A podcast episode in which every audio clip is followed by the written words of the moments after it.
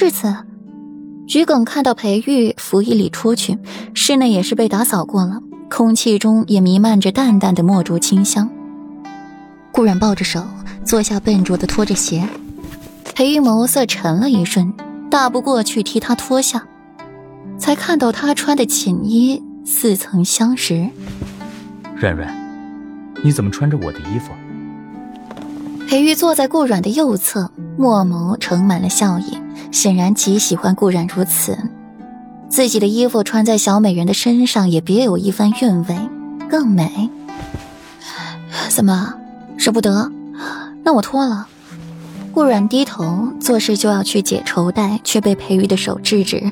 热度从裴玉的手掌传来，温暖着顾然冰凉的手。顾然也是不想穿，只是他的衣物还没来得及添置，他只能先穿裴玉的。不要，很好看。裴玉慢慢凑近，就要去亲顾软，却被顾软偏头躲开，淋了一句：“我累了，需要休息，还请世子去书房歇歇。”前边两句还好，后面一句却是让裴玉黑了脸色，赶自己去书房。想得美，整个裴王府都是他的，他想睡哪里就睡哪里。顾然手受了伤，做许多事不方便，一动就扯着伤口，右手抬起，打了哈欠，命令着裴玉：“啊，抱我进去，我困了。”裴玉也是乐得服侍顾然，小心翼翼将顾然抱进床里边，再扶着他躺平，最后给他盖上了蚕丝被。明日不用早起，王妃说了。你伤养好了再去请安不迟。裴玉也躺下，与顾软各自盖了一床被子，侧着身子躺下，望着顾软的半边睡眼说：“我知道了，睡吧。”顾软闭眼，不愿去想这些烦心事。见顾软如此冷淡，裴玉也稍感无奈。今夜该是一个美好的夜晚的。顾软睡觉一向不安稳，前半夜是睡着的。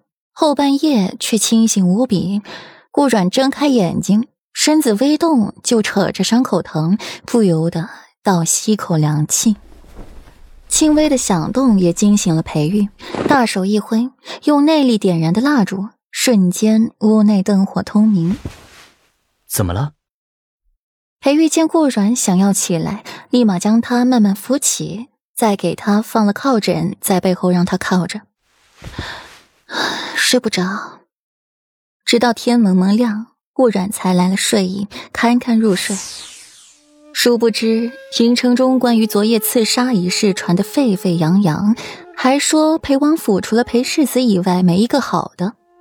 世子妃重伤昏迷不醒，不想着请太医为世子妃诊治，居然还说世子妃是个不祥之人，要送世子妃去静云庵，让世子妃神不知鬼不觉的死在外头。还说裴王妃也是一个狠毒心肠的，瞧着面善，却不晓得心肠如此歹毒。众人们纷纷感叹：知人知面不知心，讨伐裴家人，却对那位新晋的裴世子妃同情不已。